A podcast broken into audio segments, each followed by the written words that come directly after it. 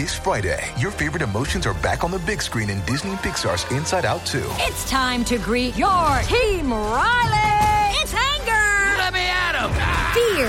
Safety checklist is complete! Disgust! Ew! Ew! Ah! Sadness is in the house! Oh no. Hello, I'm anxiety. I'm one of Riley's new emotions. Disney and Pixar's Inside Out two. There's a part two? We're going! Rated P G. Parental guidance suggested. Only in theaters Friday. Get tickets now.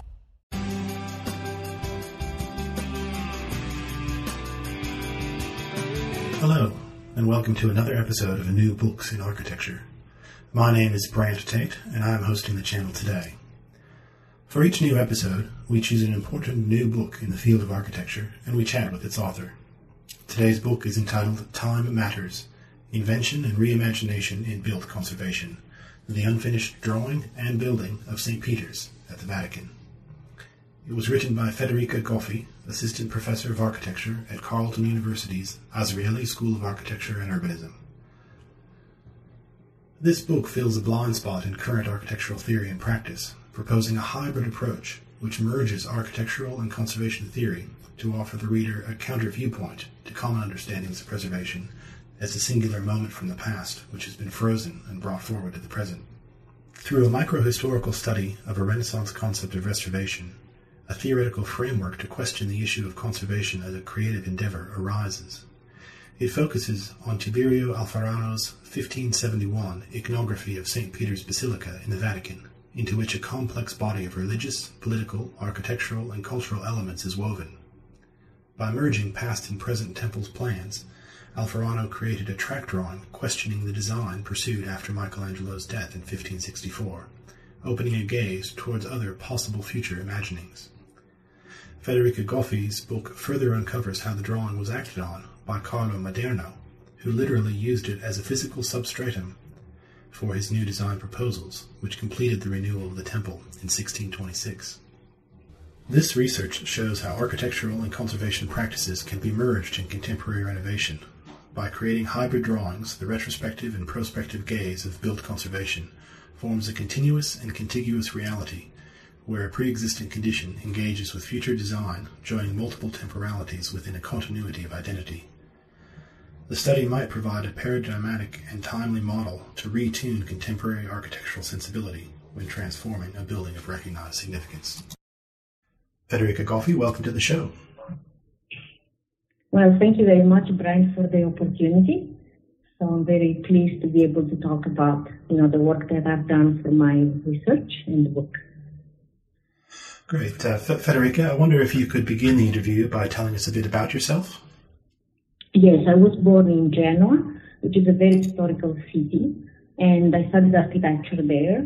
And when I finished, I, I stayed at the School of Architecture for about four years and was really focused on very much pure conservation, very specialized on historic timbers, and very soon after that period I realized that even though obviously conservation is a very important topic in Italy and very, you know, very well done, I felt that, you know, the room for imagination within historic context uh, was very limited, and I became intrigued with the idea of pursuing a PhD in architecture to be able to articulate a position to mediate, you know, the necessities of conservation with those of, you know, imaginative design in an historic context.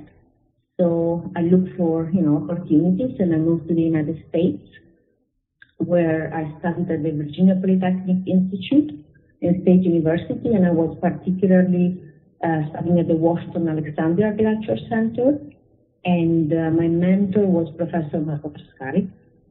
And I worked with him on this topic for eleven years, which then became the book in two thousand thirteen. Wow. How did you come to focus specifically on uh, Saint Peter's itself? Yeah, there was um, a series of questions that were being asked in the program by, you know, Doctor Frascari and the other committee members. Uh, so the initial question that I posed, I wanted to understand if a building can even be significantly altered and yet uh, maintain its identity, you know, really think of it as the same building despite every possible change. And, and so can we still talk about conservation in some way? Um, and so thinking of conservation as a form of invention and imagination instead of preservation.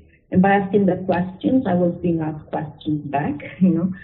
So the question was, uh, you know, you, can you think of a building that, you know, has changed that much and maintain identity and narrow it to a, a group of buildings? So Saint Peter's was one of these buildings that I thought about because in the Renaissance period, in a period of one hundred twenty years, starting in fifteen oh six, it was almost completely disassembled and reassembled the way that I talk about it.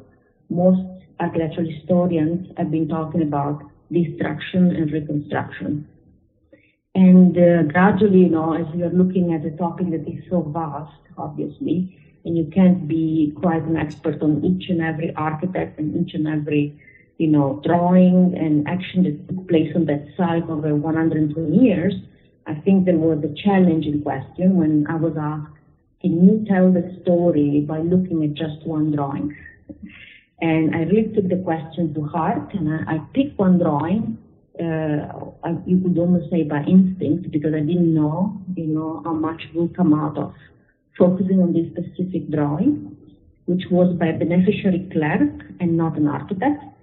And so then I, you know, the approach became one of microhistory, you know, following Carlo Ginzburg's method, and, you know, kind of it unraveled from there. Great. Well, let's um, get into the chapters of the book. Now, I notice in the preface you um, talk about a, a blind spot in current theory and practice, um, which we'll get into as we go into it. But you also suggest the book can be read in, in seven days and that, and use that as a, a structure. Is there anything uh, particularly significant about that choice? Yeah, well, you know, because it is, um, you know, two things. One, I was really playing with the idea that, you know, technically it could be read really in a week's time and hopefully really change, you know, open up uh, other approaches or ways of looking at conservation. And also because obviously Saint Peter's being uh, a Catholic building, there were some references to the idea of the creation in seven days and the fact that on the seventh day God was rested and conservation began. Right, okay. So it was a little bit of a playful, playful game. Okay. On that concept. Yeah, that makes sense. Thank you. Um, mm-hmm. Now, the prologue sort of sets up the book, mm-hmm. and I'm wondering if you could explain your position here um, on the relationship mm-hmm. of, of buildings to time and memory and how this uh, leads us to your project. Yes.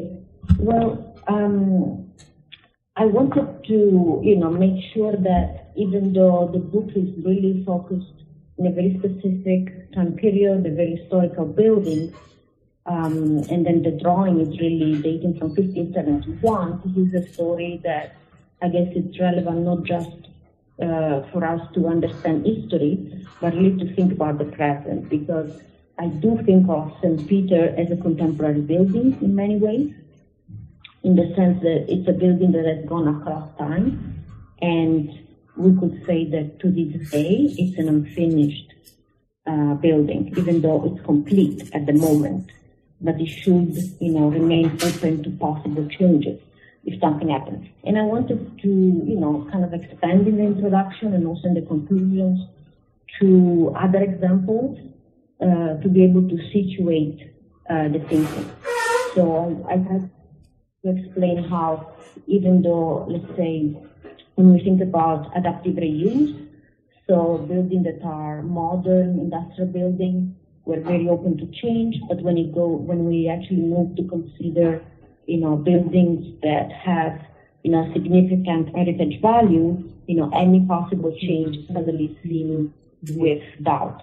And yet, most of these buildings, you know, some of the very paradigmatic ones, just like Saint Peter's, wouldn't even exist in the form in which they exist now had they not been able to adapt uh, with time uh, and, you know, change, uh, you know, their own physical and presence.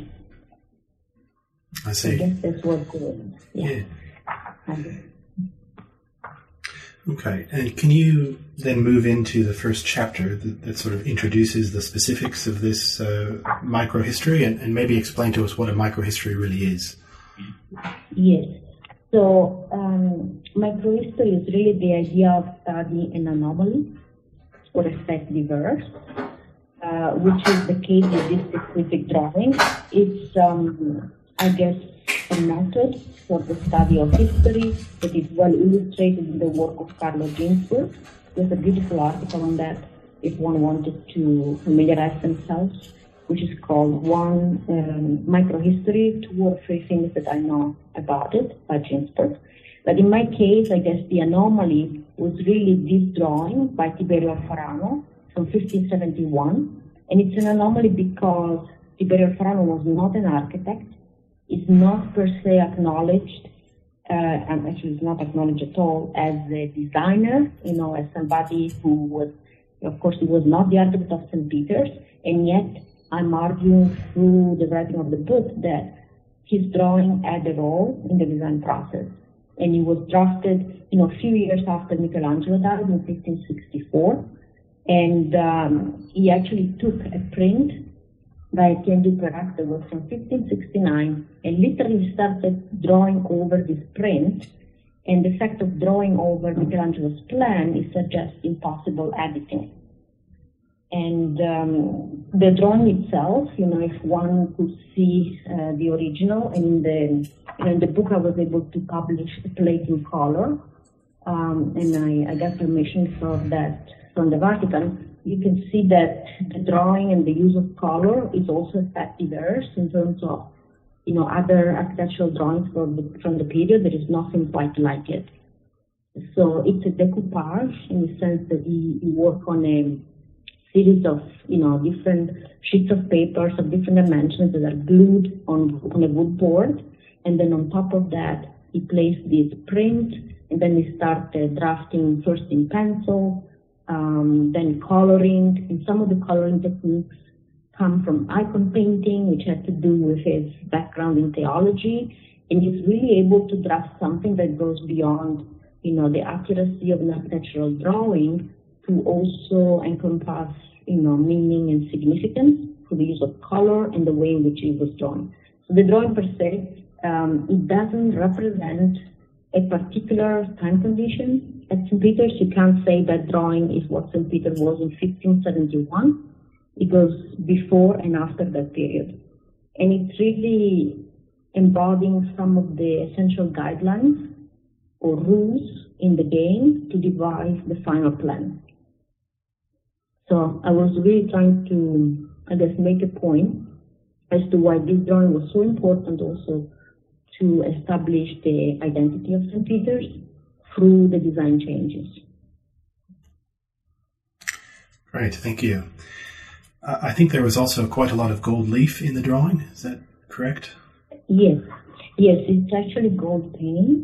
Okay. You know, initially I thought it was gold leaf because also, you know, for the documentary evidence they were talking about gold leaves, but then when I explained the arguments at the Archive of Saint Peter's, which is literally located inside the basilica, in one of the piers that support the main dome, and I met with all the, you know, director of archive, you know, I had the opportunity to meet also the Archbishop of Saint Peter's, and once I explained to them all the ideas about the drawing, they wanted to make sure that I knew exactly what each material was, and and they actually were able to do a more detailed assessment and establish that in this case it was actually gold paint, and, you know, I was talking, or I was very interested in the colors and, and the significance. So gold was used to refer to this idea of everlastingness, and it was used to indicate the old plan of Saint Peter's, which um, in a, I guess in a literal sense is no longer, you know, if you enter the main basilica,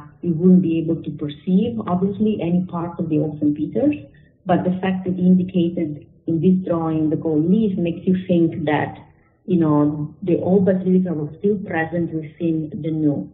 And only recently in the fifties and sixties, nineteen sixties, sixties, when they did archaeological excavations, it was able, they were actually able to figure out that the literal footprint of the original basilica is preserved underneath New Saint Peter's. So now you can actually go uh, below at this level and you can see truncated columns and bases of the original footprint. So Alfarano was indicating the literal presence of old Saint Peter's with the gold. That's very interesting. I think that leads us well to the, the next chapter that talks about architecture's twinned body, both the, the physical building and then this sort of effigy or the, the other um, reality of the, the drawing. Yes. Yeah, that's one of my favorites, I guess, in terms of argument. I think it's it's really important because, you know, initially I was really looking at this relationship between drawing and building, how the building, the drawings themselves, you know, serve in changing the building, but also serve in maintaining this continuity of the identity of the building. In fact, if you look at Saint Peter's now, you don't see as much of the change. You're not able to really envision it. But if you start looking at the sequence of drawings done during the, that period from fifteen oh five to sixteen twenty-six, and you put them into almost like a visual sequence, which I did for myself, I created a series of video to see the transitions between the drawings, you actually see the changes. And you, you start to understand all of the thinking that goes behind each of the changes. While if you look at the building right now, it might appear as if at a standstill. So this relationship between the two in terms of revealing the story is really important. The other thing that was really fascinating for me, which I didn't know until, you know, I, I actually went to Rome for the first time looking for this drawing. And I found out that the, this particular drawing, unlike many others, is kept in the Basilica. And it's in one of the piers, it's the Veronica Pier, which is the first that was actually founded by Bramante in fifteen oh six when they started the renewal. So you have to go up into above the vaults where they have these archives. And there's a series of four archives above these um, barrel vaults. And that's where many, you know, or I guess selected drawings and models have been kept to this day. So this twin nature is also revealed in how the drawings are still present uh, in the building. That's so interesting. And I, I particularly appreciated the uh, analogy or, or metaphor with the king's two bodies and, and how the effigy um, allowed the continuation between different instances of the physical body. Yes. Uh, yeah, because the drawing was, I guess, allowing to resolve, you know, this moment of transformation, which is also dramatic at the same time. You know, even Alfarano, who was actually, you know, the author of the drawing, he was commissioned to, I guess, break down the memories at the time of the transformation of the building itself. So in his drawing, he draws both the old Saint Peter's and the new Saint Peter's. So there are two plans in it, so before and after. And most of the relics in the drawing and significant in architectural elements, they are all drawn in two places, kind of before uh, and after. So this this sounds and, like uh, it's this sounds like it's part of um, the hollowed configuration you're talking about in the third chapter. How Alfarano's drawing yeah. sort of mediates between the two conditions. Yes, yes. So the hollowed configuration is really going to, you know, it, it really reveals what were the elements that they decided had to be maintained. You know, so the Pope, uh, Julius the Second, he gave prescriptive rules to Bramante where he said, you will not be able, be able to open ground in the main nave of Saint Peter's, the transept, and the apse. So if you actually, you know, you, you take a plan, you know, and you look at that area, you start to realize that that was, you know, the area where there was a, an understanding of complete conservation, but this complete conservation had to be um, about the ground because of the burials that were in Saint Peter's, which was not just a church, but was also a cemetery. So most of what had to be conserved was below ground. So in that area, they couldn't build. So if you actually look at the plan and understand what's going on there, then you realize that Bramante placed the eastern main piers right underneath the arms of the cross. Then if you take that distance, you know, the, the main nave and you move it in the western direction, you figure out the position of the, the other piers. And essentially, those distances, distances determine the challenge for the vaulting of Saint Peter's. I see. That that is interesting. That was the constraint that they were working with. Yes, that was the main constraint. Of course, uh, the other one was not to move uh, the tomb of Saint Peter's, which, you know, Bramante initially had done a design where he was reorienting the plan of the whole church, which would have required moving, uh, you know, uh, potentially, you know, disturbing the place where the burial of Peter was believed to be. And so that was vetoed by the Pope, and he added these other rules as well. So there was there were elements of conservation, obviously. So they were negotiating, I guess, you know, the preservation of certain memories while allowing for this new image to emerge. And, um, you know, Alfarano had this role of really trying to, you know, preserve these memories as well. And I guess the wonderful thing is that he brought a manuscript that goes with the drawing from fifteen seventy-one. So you can actually read the manuscript, look at the drawing, and in this going back and forth, you know, there is a relationship between the words and the images that really activates the drawing and the reading of it, which is also quite a unique circumstance in architectural history of the period. So, so there's almost three parts. There's a, a, a text narrative, a, a visual drawing, and then the, the physical body as well. Yes. And is is that part of the uh, stratigraphic drawings, that uh, sort of archaeological term, or, or is that sort of another step again?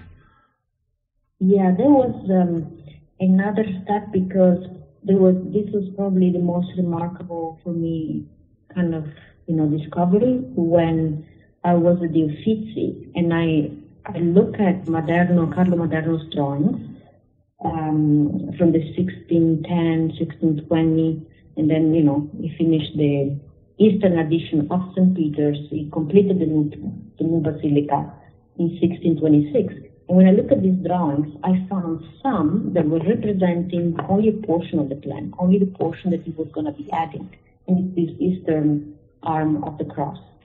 And these portions were drawn at a different scale from his other drawings, so they couldn't be matched to, you know, anything else. They were these kind of loose fragments, uh, I should say loose members.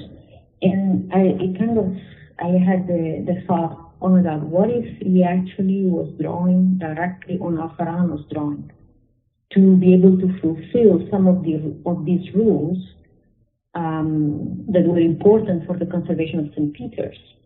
So unfortunately, I couldn't move the drawings from the Uffizi to Saint Peter's, but I went back and forth many times measuring, and it turns out that he was laying, Maderno was laying out his own drawings on that drawing to complete the design. And so the idea of the stratigraphic drawing is this idea of the layers of the paper on top of each other, as much as we have layers of buildings on top of each other. Because at Saint Peter's, you know, now we have New Saint Peter's, and if you go archaeologically, as they did in the nineteen fifties, sixties, they discover old Saint Peter is still present, and there is more, you know, more layers. Obviously, there is even a Roman layer underneath Saint Peter's. So there is this vertical strata uh, which reveals time on this site. That's fascinating. In the fourth chapter, you also talk about a, a shift from the s- sort of macro presentation drawings to the micro working drawings. I'm wondering if you could talk a little bit about that. Yes. Um, so I was talking about, again, this uh, particularly these drawings by Maderno, and now he's working um, in terms of his, uh, his sensibility. And if you look at the edges of the plan drawings, how he's sort of very much aware of this game of multiple authors, right? And he was not the sole architect of Saint Peter's. There have been many architects of Saint Peter's. You know, often people today talk about Michelangelo as the architect of Saint Peter's, because obviously he designed a very significant part of the new. But there have been so many involved. And I think that Maderno is the first one that somehow acknowledges in these um, scenes of the drawings and the scenes of the building almost like um, he wants to reveal this game. In fact, when he finished the Eastern addition, there were a series of steps that you had to go through to pass from the portion that he designed to the portion, which is the centralized plan, that was designed by Michelangelo. So you had to elevate yourself a series of steps.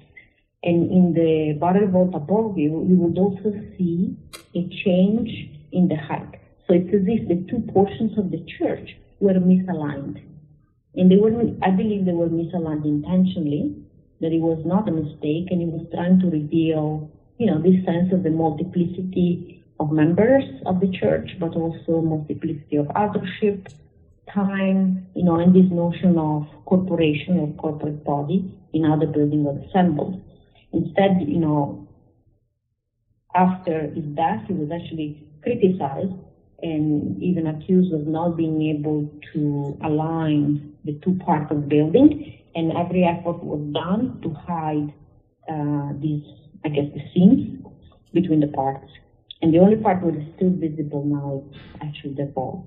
So I was trying to draw attention to some of these edges in the paper, and even the way that he was working, where, you know, his, uh, his drawings themselves, he was always drawing these members, and every time he drew the centralized portion, which belonged to Michelangelo, and his own eastern portion, they were on different sheets of paper, and they were never permanently mounted together.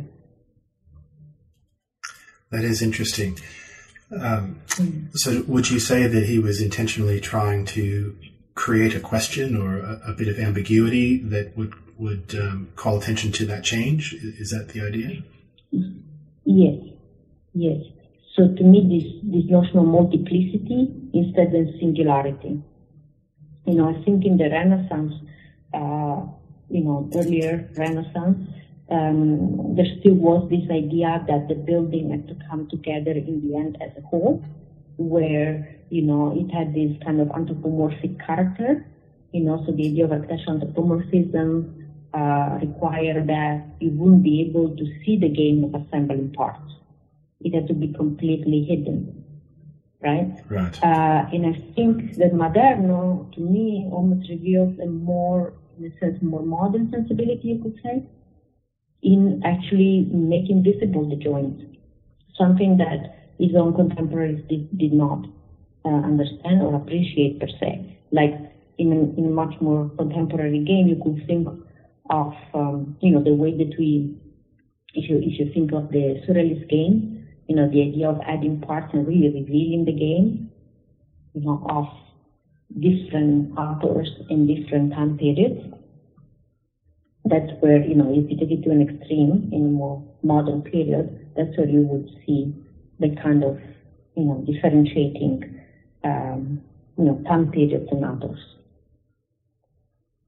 So I kind of saw the beginning of that in the way that he was working in the building and in the drawings. Okay, thank you for that. Um, I also wanted to sort of call attention to our listeners to the wonderful uh, color plates here in the center of the book. Um, you've got some great details of several of these drawings, um, some by Bramante, uh, Alfarano's plan, um, as well as some of your own work. D- did you want to mention a bit about some of these um, sort of intercollage uh, efforts? Ah, yes. Well, you know, the, the intercollage uh, was also part of the, the working process for me, um, because you know, when I, for example, when I I read that the Pope uh, gave this prescription about, you know, which portion, it's the one, the plate number ten, uh, yes. where it said you cannot, you know, open the grounds and build new foundations in the main naves and the transept. I, you know, I, I printed a copy of Alfarano's drawing and I cut out that portion. And when I cut out that portion is when it fir- I first really saw the position of the main piers.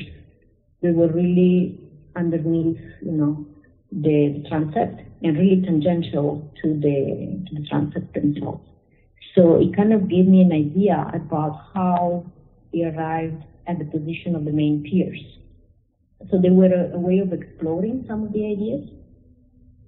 and a way of understanding, and they, they really made me, you know, progress with the research. So they're not just illustrations, they were kind of a method of working. Right. So not just by writing and research, but also by drawing. And then what you see there in the same plate, I also took the Maderno drawing that I found at Uffizi, which I believe was substituted directly on Alfarano's drawing, and I placed it on top to actually show the way that Maderno himself was working. And in fact, in this particular drawing, the one that I'm showing here, you know, the the new facade that Maderno designed in this addition was ending exactly where Old Saint Peter was ending. So there's a perfect alignment uh, between them based on my measurements. Right, that's so interesting. I'm, I'm glad you uh, got to share that part of your research and working methods as well as simply illustrating it. It gives a good insight into the process. Um, I also noticed that there at the end, plate eleven, you're um, bringing in more modern uh, architecture with the reference to Carlo Scarpa and the Castelvecchio. Mm-hmm. Um, could you talk a little bit maybe yes. about the, the modern connections you're drawing from this older work? Yes. Well, you know, Carlo Scarpa was one of my, you know, when I started thinking about the dissertation, I thought maybe I could work on Scarpa, but at the time, Um, his drawings were not available. They were still um, kept, you know, privately by the family. And then re- only recently they became, they're now, now I guess, accessible. And uh, I was very interested in, I guess, Scarpa's work because, of course, the way that he's worked within, you know, historic buildings. And, uh, you know, particularly the Castelvecchio, there is this incredible, you know, sense in how he's intervening, you know, in the creation, for example, of joints, and how every time he's, he's adding something, he leaves a gap between new and old elements. And this gap, it's almost like a pause that makes you reflect and, and think about time and understand, you know, there is a moment of change here. Something is happening. So, and also in terms of his representation techniques. So, for example, for one of the drawings that I did include in the book, I think, where it's um, um, an interior window at the Castelvecchio, I guess in the first room as you enter the museum, he took a photograph and then he started drawing on top of the photograph. And um, so he's using the building almost as his canvas, you know, and then adding layers by drawing over the photograph the way that he's adding layers by, you know, adding new windows and mullions onto the building. It's also interesting, like the way that he dealt with, you know, thresholds, uh, where depending on which direction you're crossing the threshold, you will be seeing from a more modern, contemporary perspective moving into the past. If you, if you were to move in the opposite direction, it will cross, I guess, the historical moment first and then move into the present. So there is this kind of reversal of time. And I'm interested, very interested in his work. In fact, I'm hoping, you know, for the future to actually go back now that the archives are accessible and the drawings are accessible to actually spend more time on his work. Yes, it is very interesting work. I, I've been uh, deeply interested in it myself. Um, mm-hmm. I do think it's an interesting example, and maybe this moves us into the fifth chapter about restoring the corporate body. Um, you use the term heteroglossia, if I've got that correct, uh, versus a, a unity of style. Um, and I think Scarpa, as well as Alfarano and others, are, are using this sort of mixture. Um, I'm wondering if you can talk about how that allows you to create uh, the identity. Hmm. Yes. Well, in the case of, um, I guess, Saint Peter's, really the idea of the corporate body was the idea of, uh, you know, what the church really represented. So the idea of the church uh, was represented through this corporational nature, which meant that the church was formed by Christ as the head, and then all the members of the church, but not all, not just all the present members, but also all the past and future members. So in that sense, the building has to make room for time as well. So it's not a representation of a certain time period or a certain group of people that represented Christianity at a, at a certain time. I guess almost, you could almost say every generation or every period should technically have an ability to express their own voice and their own, um, you know, sense of what um, what the church is at any point in time. And I think that was that was incorporated and understood in the Renaissance period, where, you know, the word restoration, uh, which was in Latin was instauratio, to restore, really meant to give new beginnings. So every addition, every alteration was part of the process of these multiple beginnings in time.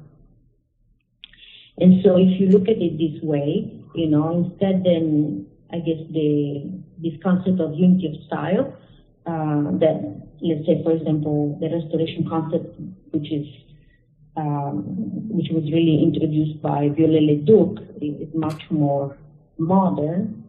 Um, if you look at it historically, I believe it had more to do with this heteroglosia, so this ability to represent multiplicity rather than singularity, which I think is also visible, obviously, in the work of Carlo Scarpa.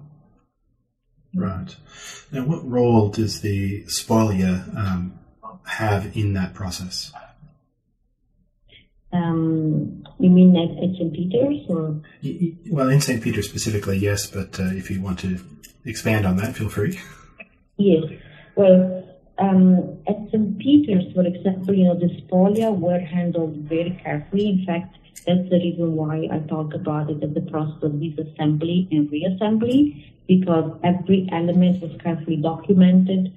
Um, there was a specific column, which was the Holy Column, where Alfarano writes about in his, um, you know, manuscript, and he says he gives very precise instruction about um, description about the time, the hour, when the column was moved, and how the operation almost, you know, it went from where it was located to where it was meant to be in one single and continuous event. It was never stored somewhere because it was considered a, a sacred relic. Uh, it was not just an architectural relic, but it was considered to be actually a relic of, of contact, because Christ would have leaned against this particular column. So um, many of these architectural elements had also, I guess, a theological significance. Uh, in the work of Scarpa as well, I think the way that he deals with spoils is very poetic. One of my favorites is the way that he's dealing with this um, portal uh, that he found in the courtyard of the School of Architecture in Venice. And this portal was laying down on the ground. And instead then, let's say, restoring the portal to an original condition and placing it again vertical, he kept it horizontal in the courtyard, and he transformed it. So it's a, it's a very well-known detail, and he's um, creating this series of um, almost stepping into the portal with a series of elements that are made in concrete, and then there is the water laying on top of it, and it's kind of reflecting the sky above it. And to me, that, that particular detail, for example, is very paradigmatic of his work, where he's really talking about a history that we cannot literally, physically re-enter other than through a kind of contemplation. So, you know, this entrance of the school becomes a place of contemplation.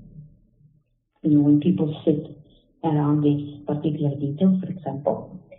Um, and, you know, in all of his work, I guess, he, he talks about this quite directly. And um, he says he will never actually reconstruct a detail the way in which it was done originally, because it would be a false or a copy. And also, you know, restoring um, an element to an original position in itself may constitute a false. So it would rather, I guess, tell a new story for the, for the same element. Right. I think that that uh, is a very interesting detail, and that sort of notion of, of falseness, or um, maybe a, a incorrect or, or a singular uh, interpretation of something, leads us to the, the next chapter, which is about framing the icon and this notion of skin deep conservation versus an imagination of built conservation, where you talk about uh, clothing and uh, that sort of surface uh, approach. Can you speak about that chapter a little? Yes. In that one, I was thinking about, you know, a little bit our obsession of maintaining uh, buildings in their, you know, entirety in the sense of the material aspect, and um, this notion of almost like uh, a photographic memory of architecture, right? We have this sense of how buildings look like, and they have to look like exactly in the same way, you know, and any change, any upgrade, whether it's structural or of any kind, it's actually hidden behind this facade and this image of the building. So, for example, at Saint Peter's, you know, what was deemed valuable and worthy of conservation was, were certain um, very critical elements. So their concept of memory was very different from the one we have today, which is the concept of photographic memory. Um, and for example, in that case, the most precious memories had to do with the cemetery grounds, not what, what was being raised up and above the ground. And at the same time, I think, for example, façadism, which is something that has happened since the nineteen sixties and still happens today, is also a demonstration of this, you know, you know, in, in this case, you know, buildings actually do get torn down, but we still keep this idea of the facade or the image of the building. So I wanted to, I guess, challenge a little bit that notion and really ask the question, what is memory? And possibly memory for any building will be something different. You know, was also part of my, I guess, my own research with this um, work. I thought I, I could possibly arrive at some kind of new general theory. And then the more I studied the building, the more I knew about it, I realized, you know, the problem is having a general theory. Because we need to have a more detailed and careful reading of the specific building we're looking at to understand what entails memory for this um, for this site and for this edifice.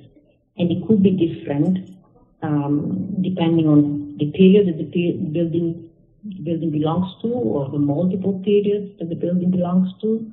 Um, you know, some of the the cultural origin of the building, and even our, I guess, our present context, obviously, has a has a big impact on how we work um, in any historic context. Absolutely.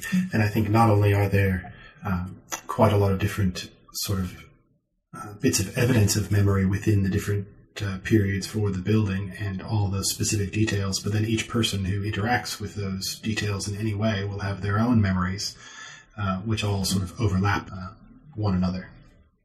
Uh, for our listeners, I also wanted to mention some of the uh, interesting images in this chapter, um, such as a, a Corinthian capital, capital, which is peeking out from inside a, a Baroque uh, stucco sort of vestment, as you describe it, uh, which I find very interesting, as well as a, a plan Uh, which superimposes um, several of the layers of history from the Circus of Nero through the old basilica to the new, uh, and also showing how they relate to each other in section.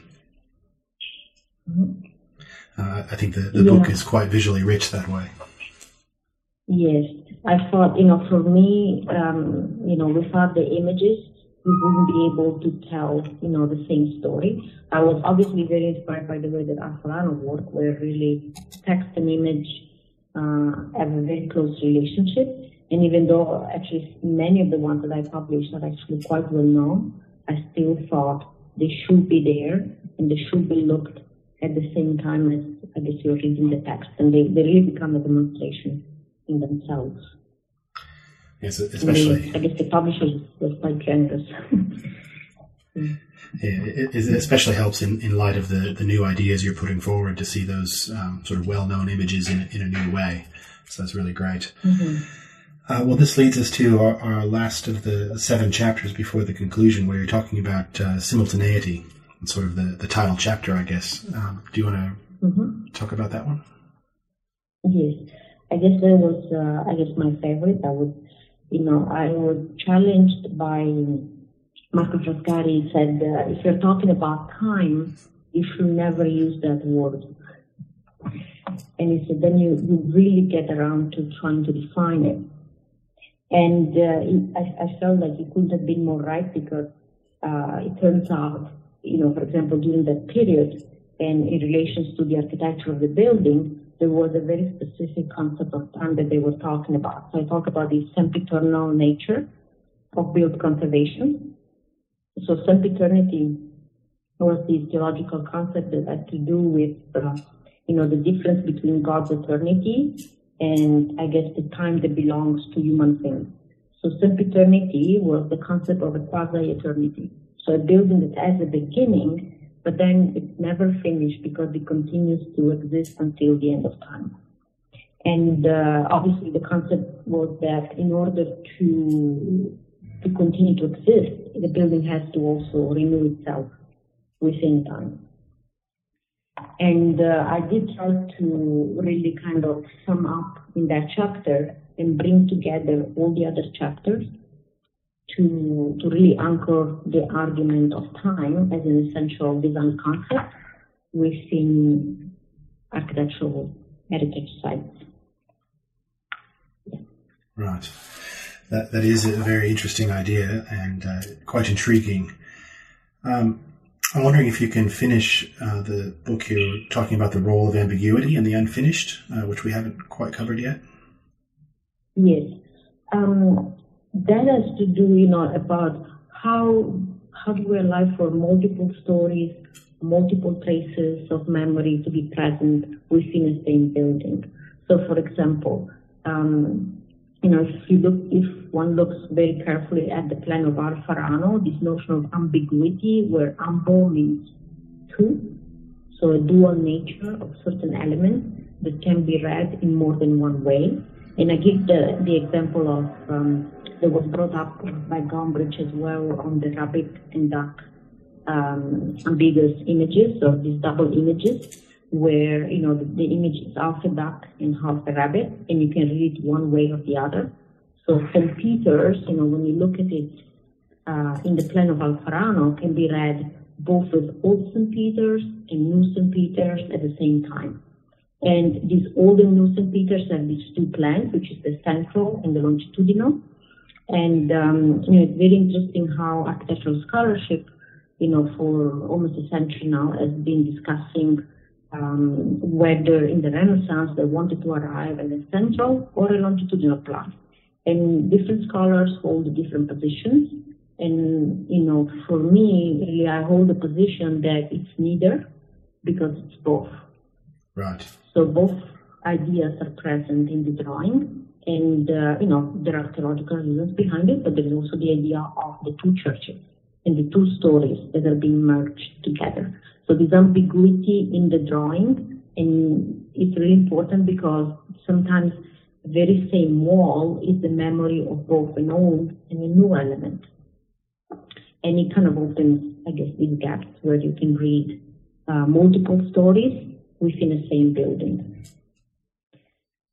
And I suppose this also uh, leaves an opening for uh, future work to take sort of the same position, because it, it is in fact unfinished. Something will happen in the future. There might be new, new restorations or new um, additions. Yes, uh, the, Carlo Scarpa does the same with the same detail that I talked about a little earlier when when he's drawing on this photograph, and in the in the actual building, what he's doing is adding this new Um, mullions uh, and a new, a new window element on the interior of the building, and yet through a kind of uh, this visual synecdoche, you can still read the original build, the original um, window element as complete, because we are kind of interpolating information as we look at something. So even though we don't see the entirety of the original, we can still perceive it as a whole. So he's also playing through this kind of ambiguities, you know, two elements that overlap through a kind of, you know, metaphoric transparency, so that you can read two temporal conditions at the same time. That's so fascinating. Uh, well, Federica, we've taken up a lot of your time, um, and I, I really appreciate it, and I hope our listeners do as well. Um, before we go, I'm wondering if you can uh, let us know what you're working on now. Yeah, well, I'm preparing for a couple of conferences. You know, one is going to be soon in um, Holland. It's um, this conference between paper and pixels that's at the Yad Vachema Center, where I'm actually trying to add a chapter to this book. And uh, then next year, I'm going to be going back to Virginia Tech. Uh, we're, um, we're going to have a Frascari symposium, and we're looking at the idea of ceilings and rings and uh, the architecture of levity. But I guess as a big project, I just started last year, and I'm going to, you know, do more archival research. I'm starting to look back into Carlo Scarpa's work and also its relationship with this avant-garde musician, Luigi Nono, and uh, trying to really look at time in its threefold nature of time, weather, and tempo in the work of Carlo Scarpa. Well, that, that sounds fascinating. Um, I think that'll be a good project, and I'll look forward to uh, following up on it uh, in the future. Uh, yeah, thank you very much. So, Federica, I want to thank you for being on our show today. I, I very much enjoyed it, and I hope our listeners did as well. So, um, take care. Yeah, thank you for the opportunity. This was my conversation with Assistant Professor Federica Goffi about her book, Time Matters, Invention and Reimagination in Built Conservation, The Unfinished Drawing and Building of Saint Peter's, the Vatican, published by Ashgate in two thousand thirteen. I hope that you enjoyed our conversation. Thank you so much for listening. Please join us for another episode at new books network dot com. Until then, this is your host, Brandt Tate, signing off. Take care.